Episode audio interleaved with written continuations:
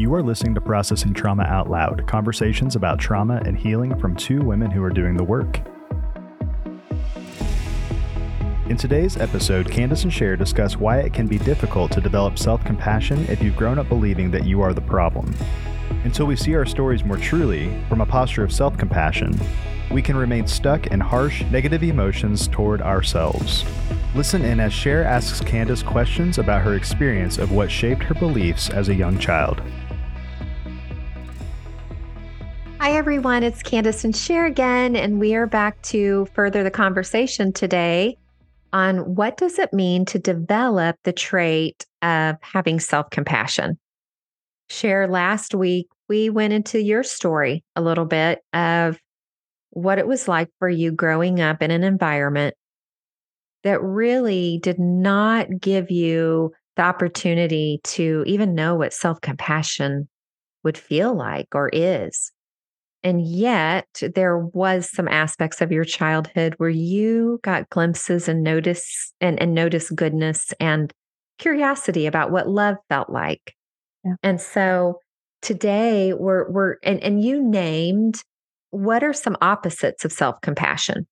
And you identified pretty strongly with just the the self-contempt, hating yourself. Today we're going to look at a, a little bit of, you know, why is it so difficult to develop self-compassion or to have self-compassion?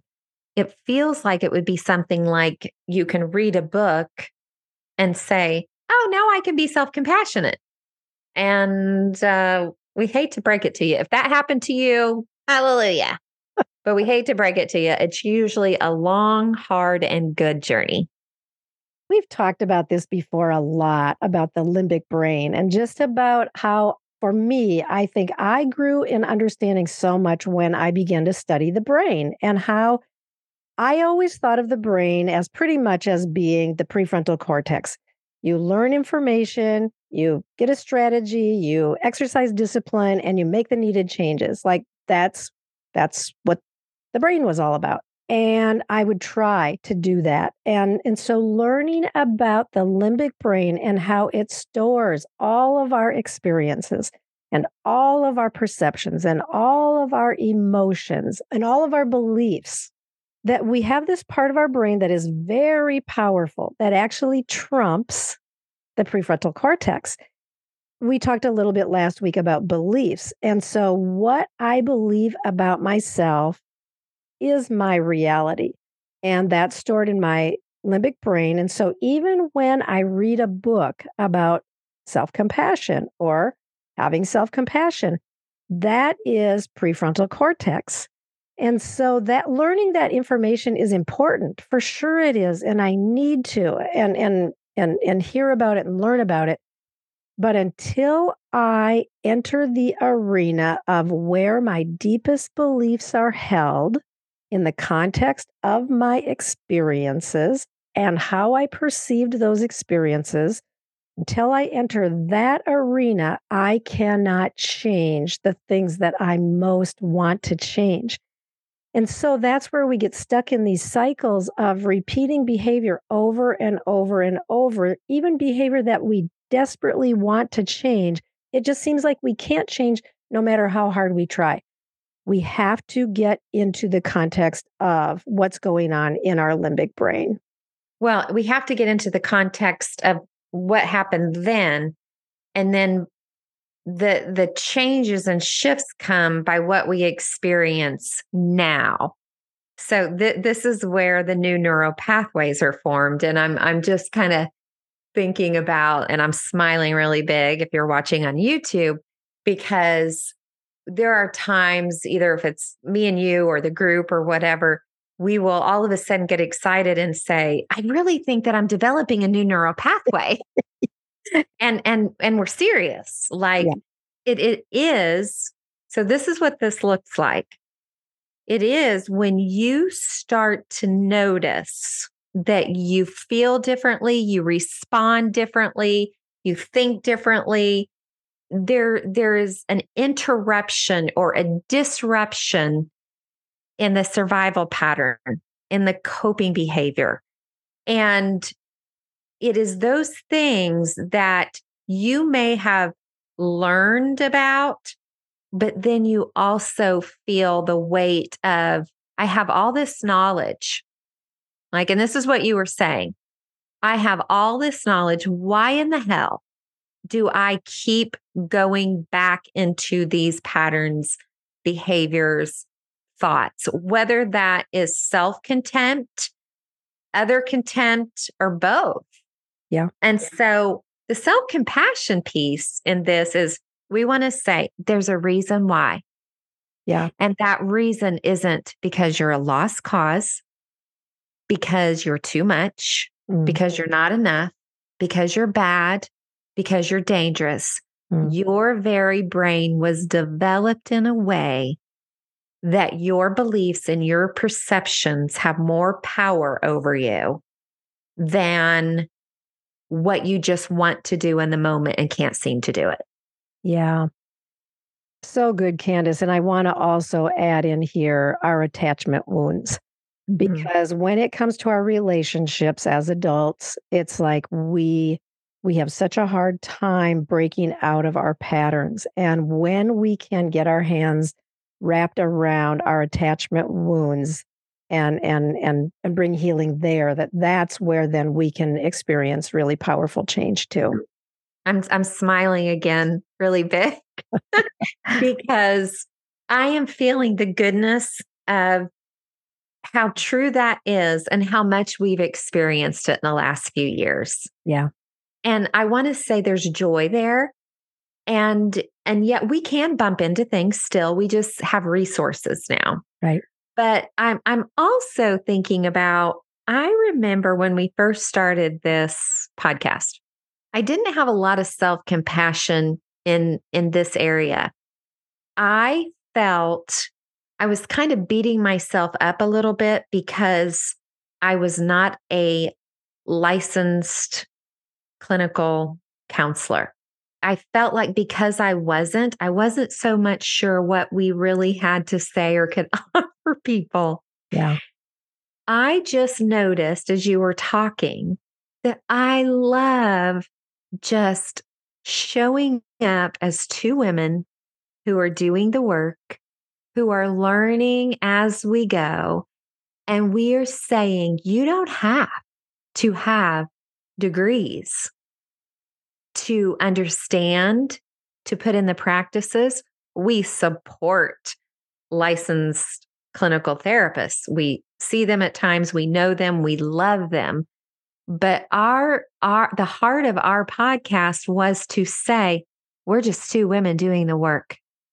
Yeah. And we we want to invite you to just be who you are and know that there's resources for you to do the work. And do the work. Like Please do the work. Yeah, yeah. And it's hard, and there are a lot of obstacles, not the least of which are the beliefs that we hold in our limbic brain. And so to come back to that, but we have to do the work, and it's hard, and there's some agony involved in going back into our stories so that we can identify, like we talked about last week, like what were some of my blocks to being able to experience love and compassion so that then I could begin to feel that for myself. Mm-hmm. Had, had to go back and look at my stories so that I could gain understanding. What if art could help bring healing to the wounds from your complex childhood trauma? And what if healing could release and free your artistic expression? Click the link below to learn more about my new course called Art and Healing Beginning Watercolors. I I I was trying to think why did I beat myself up in that way? And it occurred to me that my experience with a licensed professional mm. and and this is not this is just one experience in my experience mm-hmm. was this hierarchy of being the bad one the broken one the I don't know, like the way my body felt in her presence mm. was was not attuned to. Like I'm I'm sh- because this is just coming up for me. I haven't I'm processing in real time. Here's what I know to be true. I have two clinical therapist friends in my life right now who are amazing and I would refer anyone to. I have never felt that way with them. Mm. Though they actually have more understanding and are more educated in, in certain ways, the presence that they bring causes my body to like feel safe and rested and not the dumb one, if you will. So I mm. got some stories there. We could talk about that later. Yeah. Yeah. Yeah. There's some processing for you in real time. Yeah, no, it's good though. And I think it would be interesting to know, and I'm not sure if we want to go here, but it would be interesting to know how that experience with that first therapist fit in or was aligned with the beliefs that you already had about yourself. Mm-hmm. Absolutely. And so you moved into that with some predetermined concepts and they were validated. And therefore, you know, you you got to you were able to move to a certain point, but then you moved on from that person. Mm-hmm. That's a very interesting question. And I want to think about that because I already have a few things that are coming up for me about that. Well, let's come back. I want to bring us back to self-compassion and this this reality of what makes having self-compassion difficult is the stuff that's going on in our limbic brain, our beliefs, our perceptions, our memories. What comes up for you when we when we name some of those concepts as far as some of your story or some of your mm. struggle with being able to move towards self-compassion? Mm-hmm. This feels a little complex for me eh, because I'm not, I, I don't have confusion around how self compassion develops.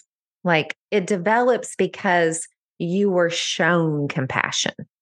Okay. Mm-hmm. You experienced compassion. Yeah. That's, you know, we can't give out authentically what we haven't authentically received. Yeah. And, and I want to say not fully, in my youngest developmental years, I do feel that my body took in and internalized that I was worthy of compassion and love. I, I know that. But I'm going to say it real quick. It's not about shame and blame. But when my parents divorced, yeah. not only did that little girl's world turn upside down very quickly, the next move that I had, what was what shortly after, I moved into a home with a man, my stepdad, that abused me and hated me. Mm-hmm.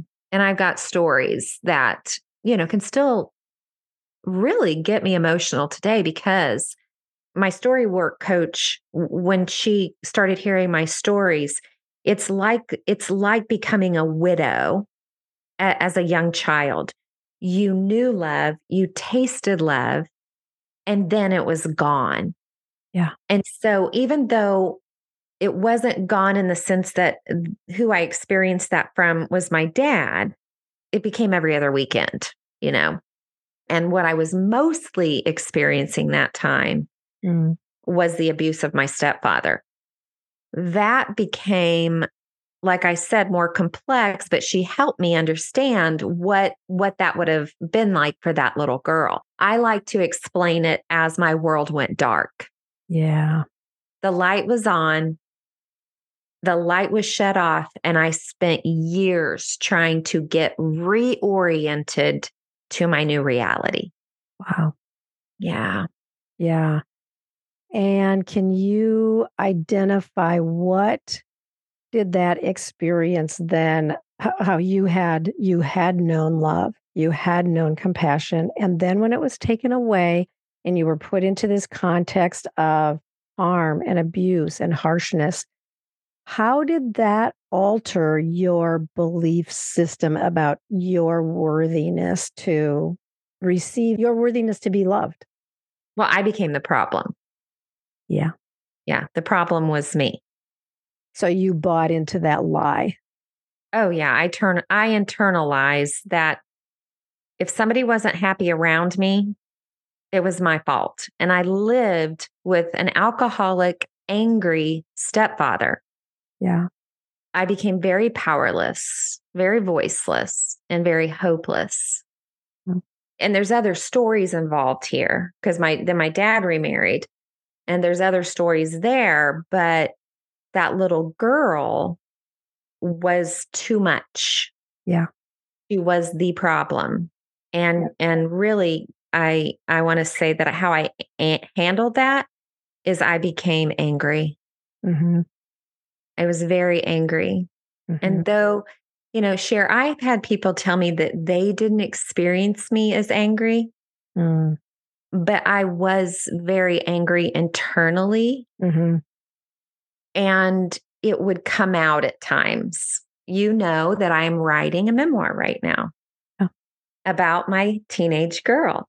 Yep. Well, my teenage girl held a sense of deep kindness and she had a part that got into fistfights at times.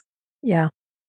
So, one of the very most healing things I've ever done and doing Mm. is getting to know that girl. Yeah, I and I feel like I there's a there's a really strong connection here because I feel like your teenage girl was looking for and fighting for regaining the lost love that she had once known. Well, now I have to write another chapter in my book. This is why we do story work, people. Yeah, though, but isn't it true? Like you knew love and it was taken Mhm. away. And you had how many step parents did you have growing up? I had, I think, eight. Eight. And I wonder, Kandace, if every time there was some hope alive that this would be the place where love would be found. Yeah. Well, let's let's come back to this. I feel like you just gave me a lot to think about today. That connection, and it just makes sense to me. Yeah. Of I, I describe in one section of my book that idea of looking for love in all the wrong places. Yeah. And so, of course, that little girl had tasted. Yeah. I, I'll pull us into a little bit of a summary here because I, I know I, I put some things on you and I, you're you're you're wanting to connect and I don't want you to lose that either. But what we're really talking about here today is why do we struggle to have self-compassion?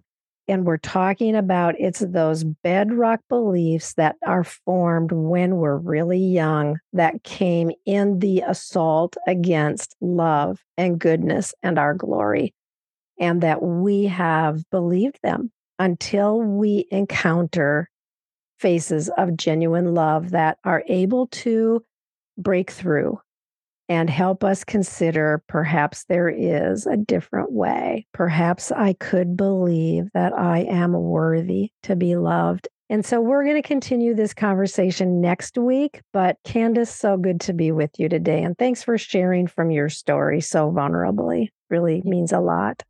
Well, thank you, Sher. I'm noticing I have 1% left on my computer. And so I'm just thankful that I get to say, Sher, I love you very much. And I love doing this with you. Me too, Kandace. Love you so much, and it's an honor. Thank you for listening to Processing Trauma Out Loud. Make sure to check out the show notes for links to suggested resources and social media. Like, subscribe, and follow to keep up with our weekly content. And if you don't mind, take a moment to rate and review us. Your feedback is extremely valuable and contributes to the success of this podcast. One last thing. If you have found this podcast helpful in any way, or if you have questions on how to take the next steps on your healing journey, please reach out to us via email at kandacesher at gmail.com. That's K A N D A C E S H E R at gmail.com. Our sound engineer is Jeremiah Jones of Audistory LLC. We welcome you to join us for more conversations soon. Take care.